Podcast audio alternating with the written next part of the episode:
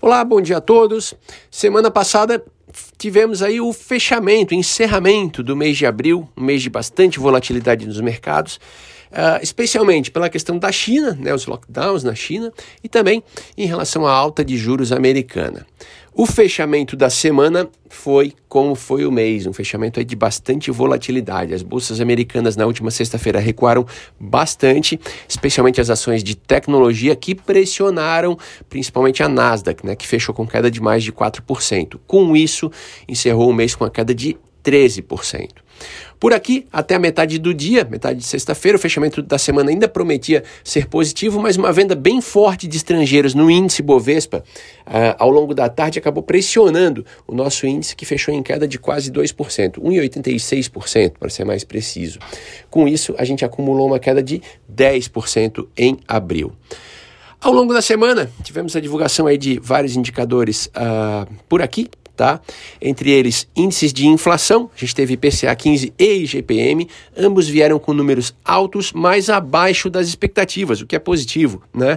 E eleva as esperanças de que a gente esteja chegando a um platô na inflação e que daqui para frente ela comece a dar uma trégua. Também tivemos divulgação de indicadores de emprego com criação de vagas de trabalho formal, né, mais, mais criação, uh, criação de vagas maior do que o esperado, e o desemprego ficando um pouco abaixo das expectativas, 11,1% de desempregados no Brasil, enquanto a expectativa era 11,4%. Mas talvez o dado mais interessante disso tudo seja o avanço da renda média real, ou seja, Uh, o brasileiro está ganhando um pouquinho mais na média. Isso pode ter sido influenciado pela introdução do Auxílio Brasil, mas né, uh, é mais dinheiro aí na mão dos brasileiros para gastar.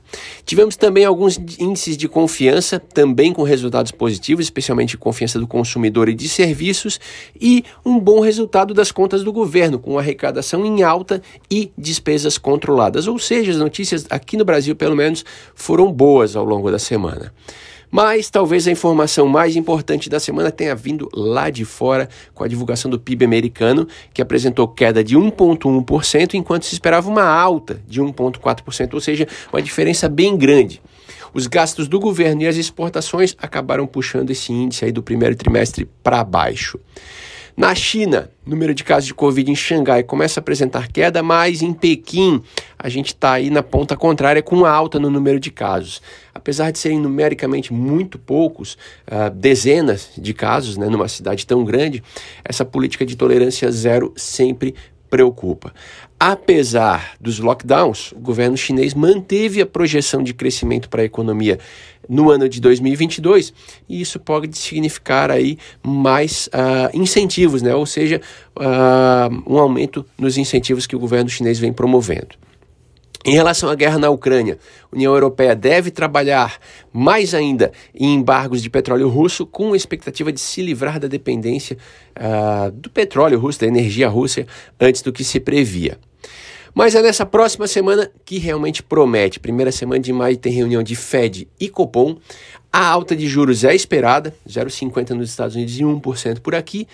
Portanto, a expectativa é pelos comunicados, ou seja, pela sinalização de como ficará a política monetária daqui para frente. Aqui no Brasil, a gente também tem a divulgação de muitos balanços, tá? Alguns balanços importantes, especialmente, ou entre eles, é, Petrobras e Bradesco. Uma ótima semana para todos e um ótimo mês de maio.